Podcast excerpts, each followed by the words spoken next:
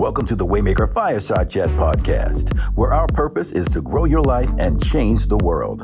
In this episode, we sit down with Sonia Richards Ross.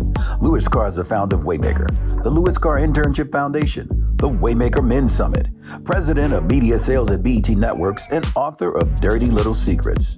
Sanya Richards-Ross is a retired Jamaican American Olympic sprinter. Today, she will discuss her Olympic journey, her pivot to commentary, who her Waymakers were, and much more. Let's get started.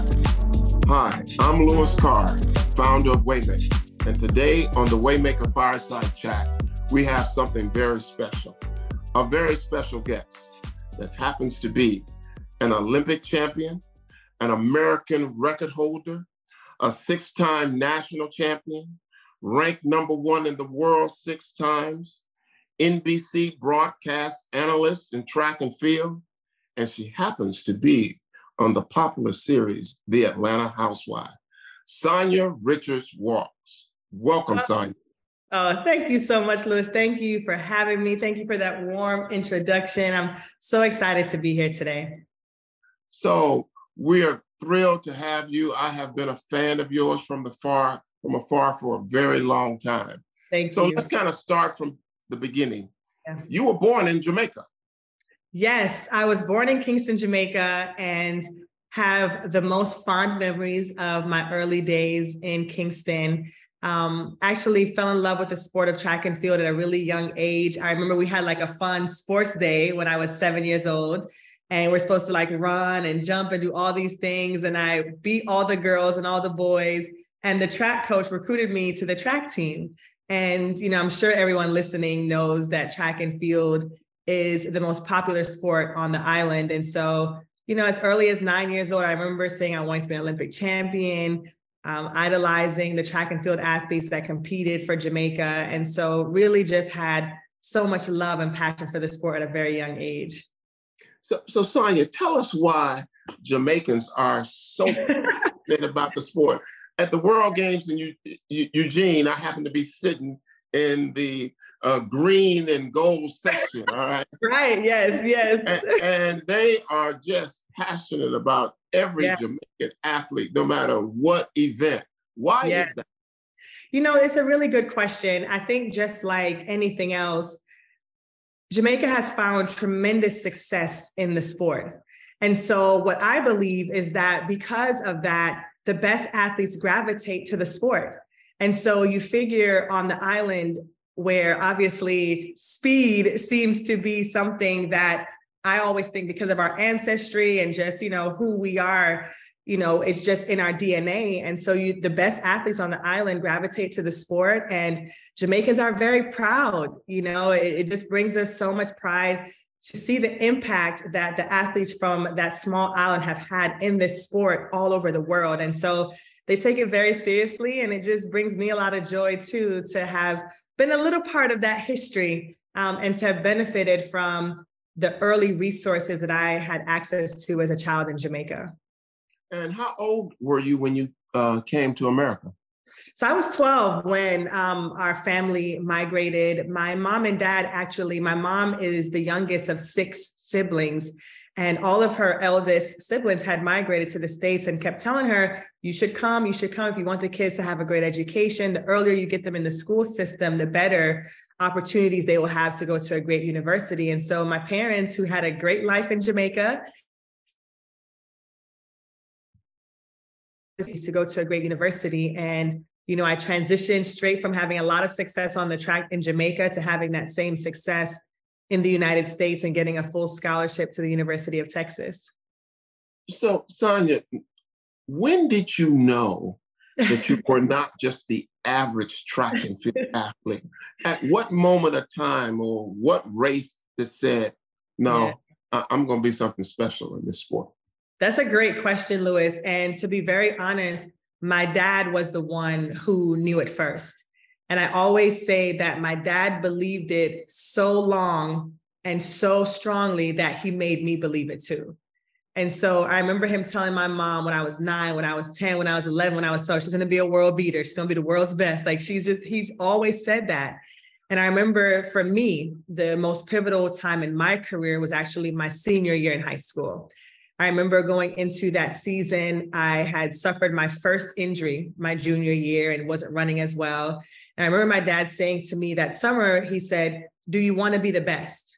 And I was like, Of course, like, why else would I do this? Um, but I realized in that moment that being the best meant being intentional about it and really putting in the work. And so my senior year, I started doing a thousand sit-ups every night.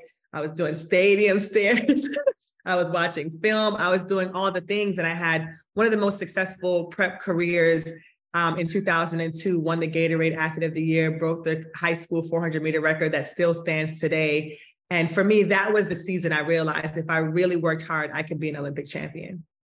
Now, Sanya, I remember watching something and you said you did a thousand sit-ups.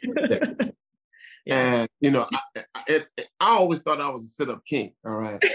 So when you said that, I said, could that be possible that somebody can do a thousand sit-ups a day? So I tried to break it the day in quarters. I said, well, maybe she do 250 in the morning, 250 in the afternoon, 250 in the evening, and 250 before you go to bed. How did you do a thousand? How did you do a thousand sit-ups a day? I used to do a thousand sit-ups in about an hour setting.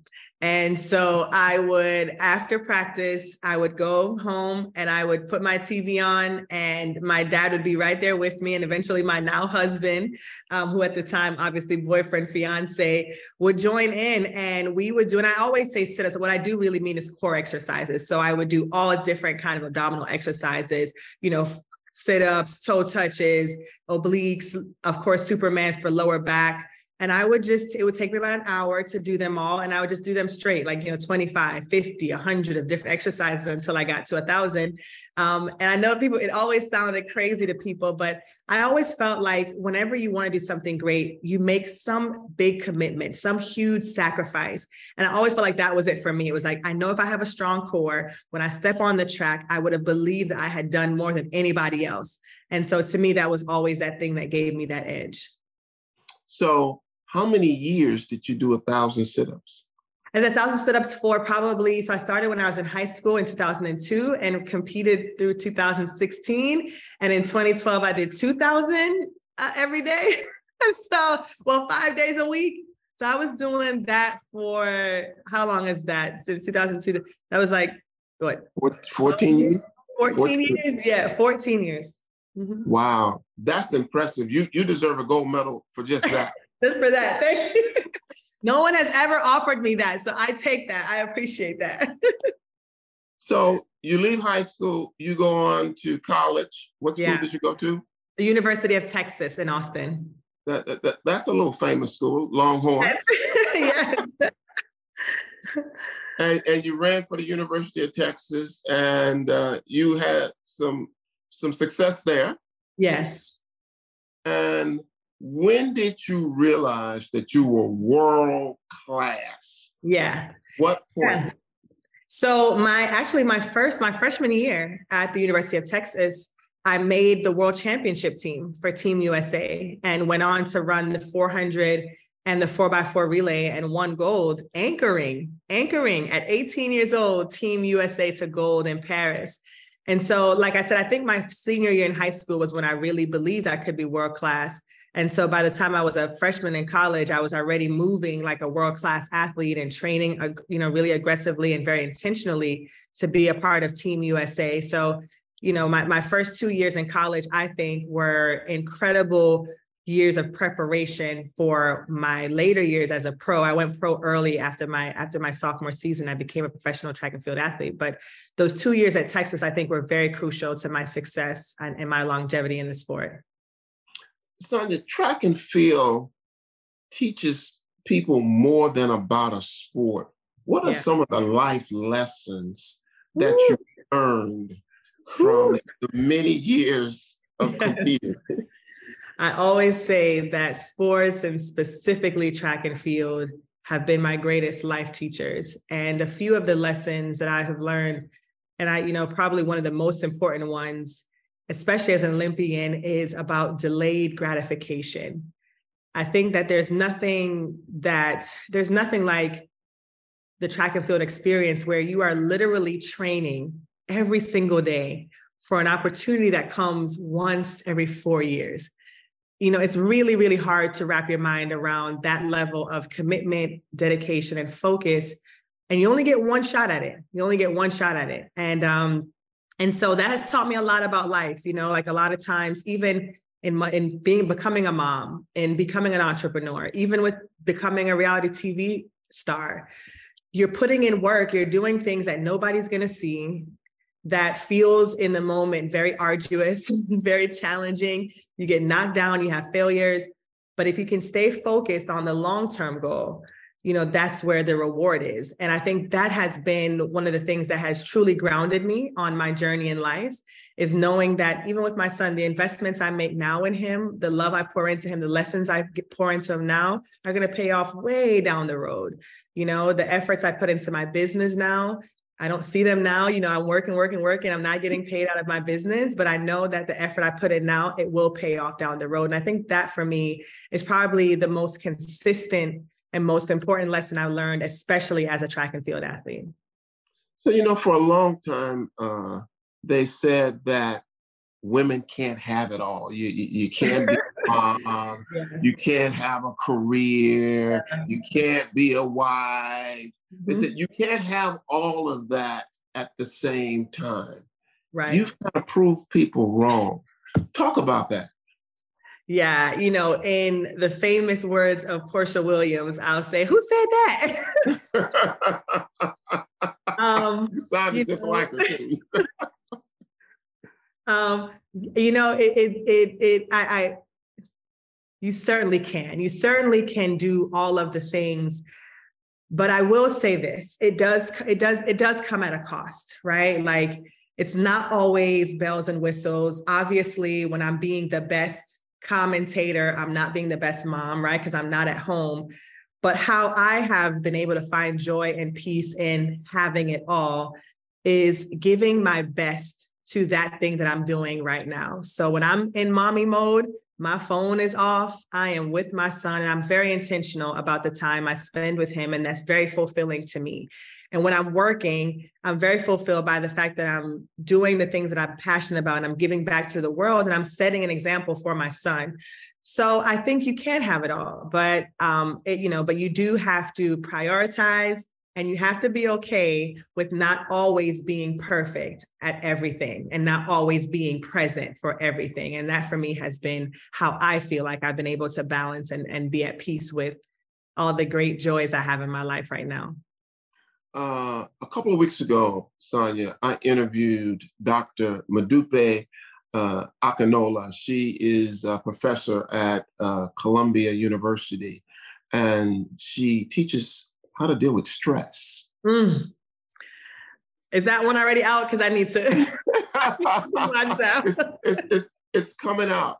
Okay, and good. One of the philosophies is, is that you can't run from stress. Yeah. All right it's it's going to exist.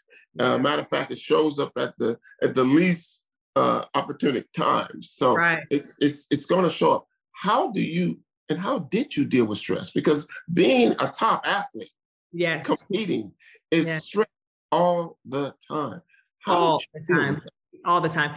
So I'll be very honest with you. Um, and you know, we talked a little bit about this before we started our conversation about how little talk there was prior to the Brandon Marshalls, the Simone Biles, the Naomi Osakas about the mental toughness that it takes and the mental toll that it takes to be an elite athlete, right? Like we were expected to just push through no matter how you were feeling mentally to go out there and perform.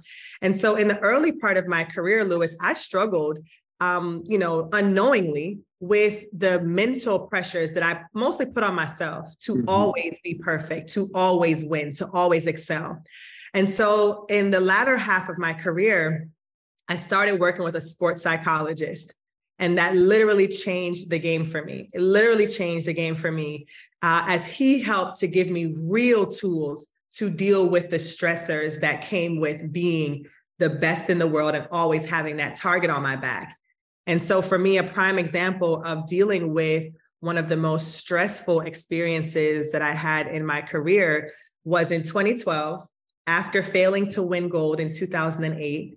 um, after being the favorite, being undefeated in every single race except for the Olympic final. Preparing for 2012, as you can imagine, was daunting, you know, because most Olympic athletes go to one Olympics. This would have been my third and possibly my last, and my last opportunity to win an individual gold medal. And I remember some of the, the things that I did to help with stretch. I did a lot of visualization, a lot of visualization. I would see myself crossing that finish line first. I would walk through the experience of what it was like to be in the warm up area with the women, to walk through that tunnel, to step on that track in front of 90,000 people in person, and of course, millions live, and to cross that finish line first.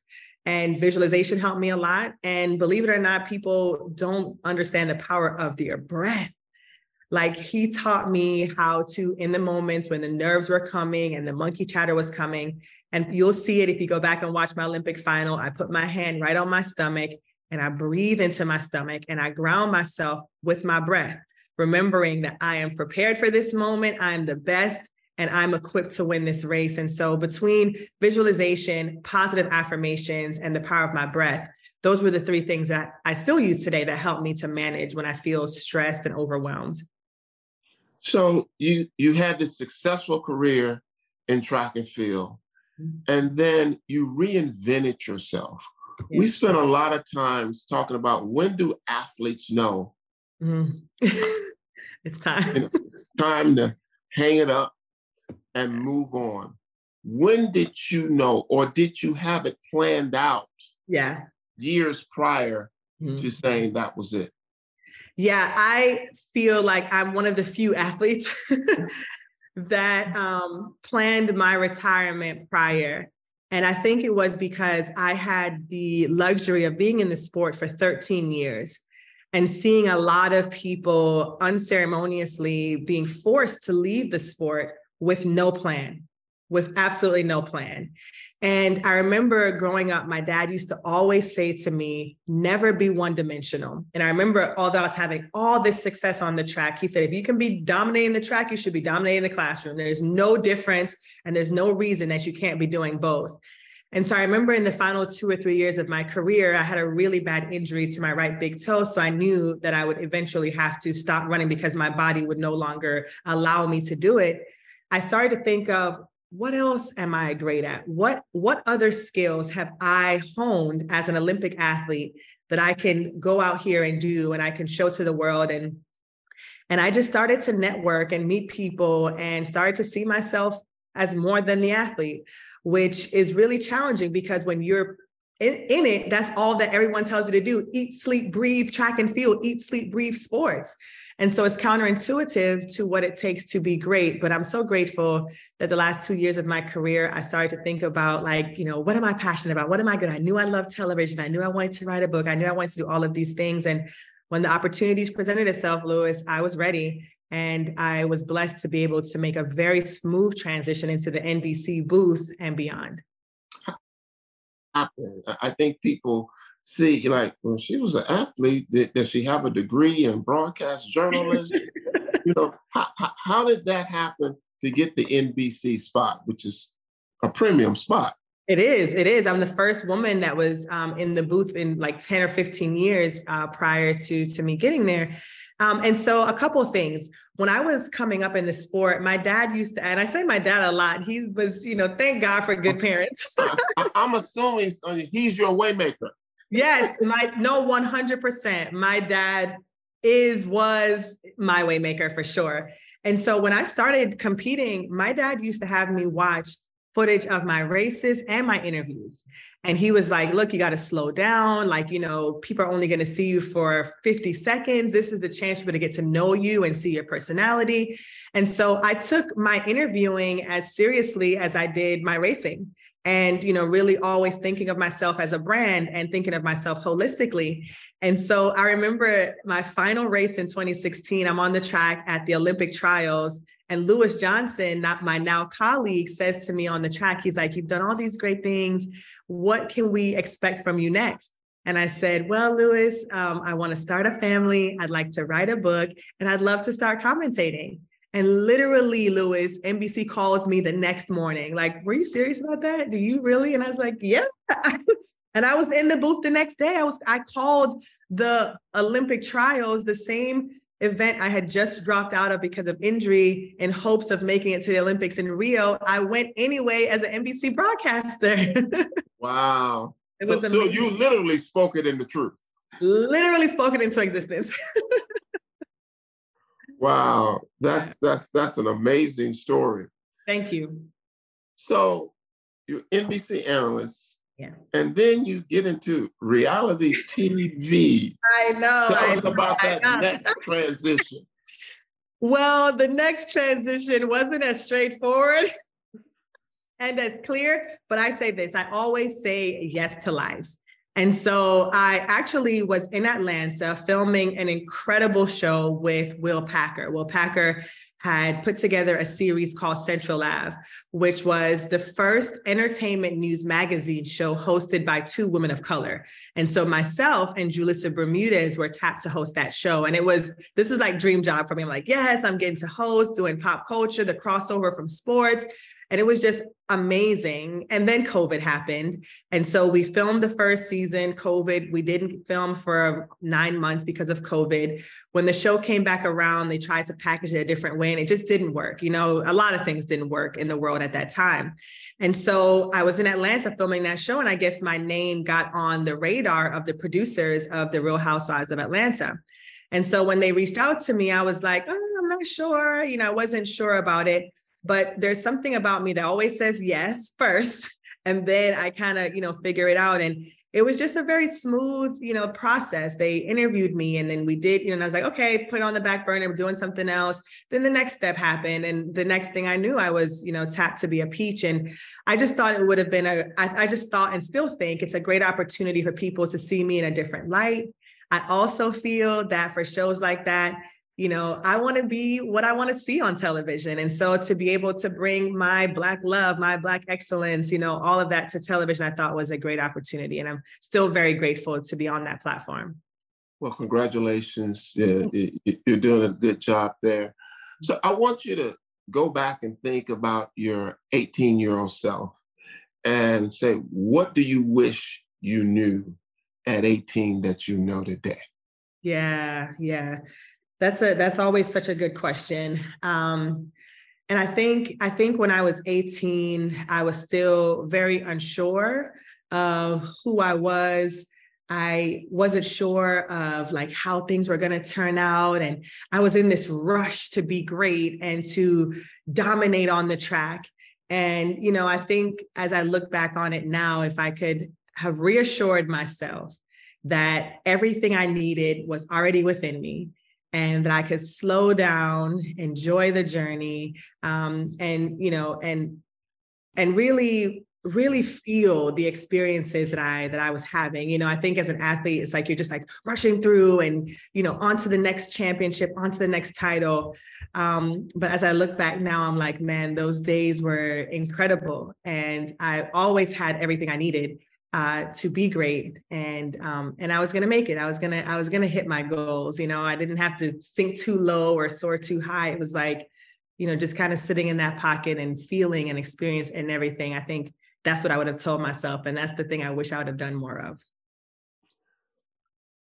Final question for you, Sanya. Talk to the athletes out there yeah. about being able to take the greatness that they found on the track the field, the court, and be great in other things in life. What are those key things yes. that you know for sure yes. that made you great in track that also made you great in these other endeavors?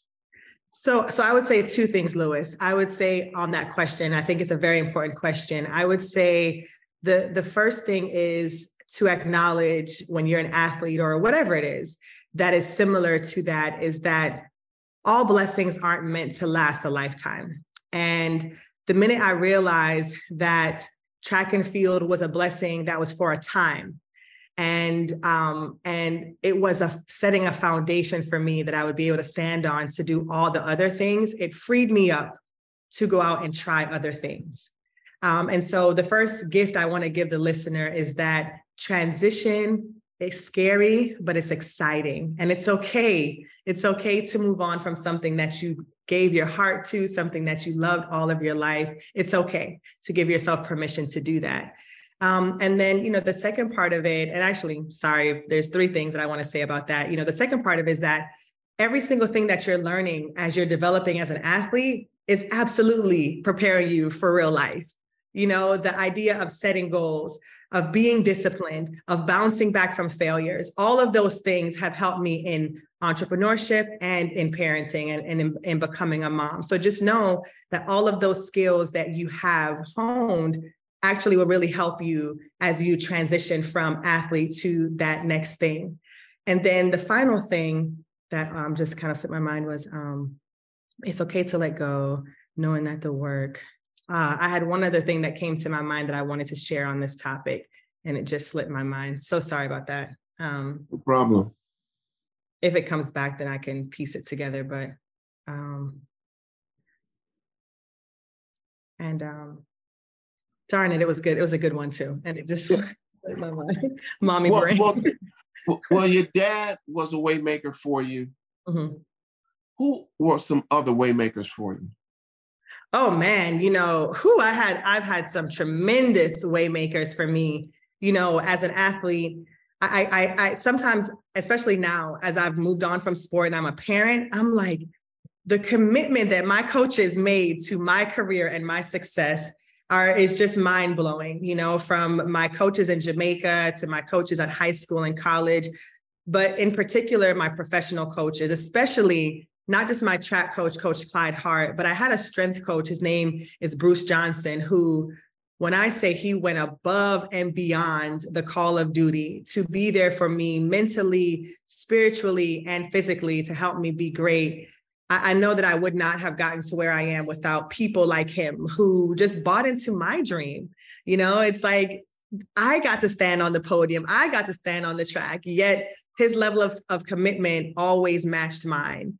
My mom, my mom, who sacrificed so much to help me on my journey. She was, a, she started um, working out and brought me on board to weightlifting and training very early on. She was my manager. She traveled all over the world with me my entire career. And so, absolutely, she was one of my waymakers. And then, you know, a lot of the role models like Jackie Joyner Kersee, who I was very blessed to meet early on in my career, who would send me encouraging words and who you know set this example of excellence that i was able to to follow you know people like that you know are the reasons that i was able to have the success that i had and why i'm really intentional about pouring into the next generation and showing them what's possible um, because if you can't see it you can't be it. And i'm just grateful for the people that did that for me. Well thank you sanya this has been an amazing conversation. Thank you. Uh, very exciting very inspirational we appreciate you coming on the Waymaker Fireside Chat today, and we continue to wish you success in all of your endeavors. Thank you so much. Thank you for having me. This was awesome. I really appreciate it. Thank you. Thank you. Thank you so much for listening to this conversation between Louis Carr and Sanya Richards-Ross. What did you enjoy about this episode? Let us know on our social media at Waymaker Culture. And don't forget to claim your Waymaker Journal at waymakerjournal.com. And be sure to enter the Waymaker giveaway by going to waymakercontest.com. Subscribe to the Waymaker Fireside Chat podcast to get notifications each time we release an episode.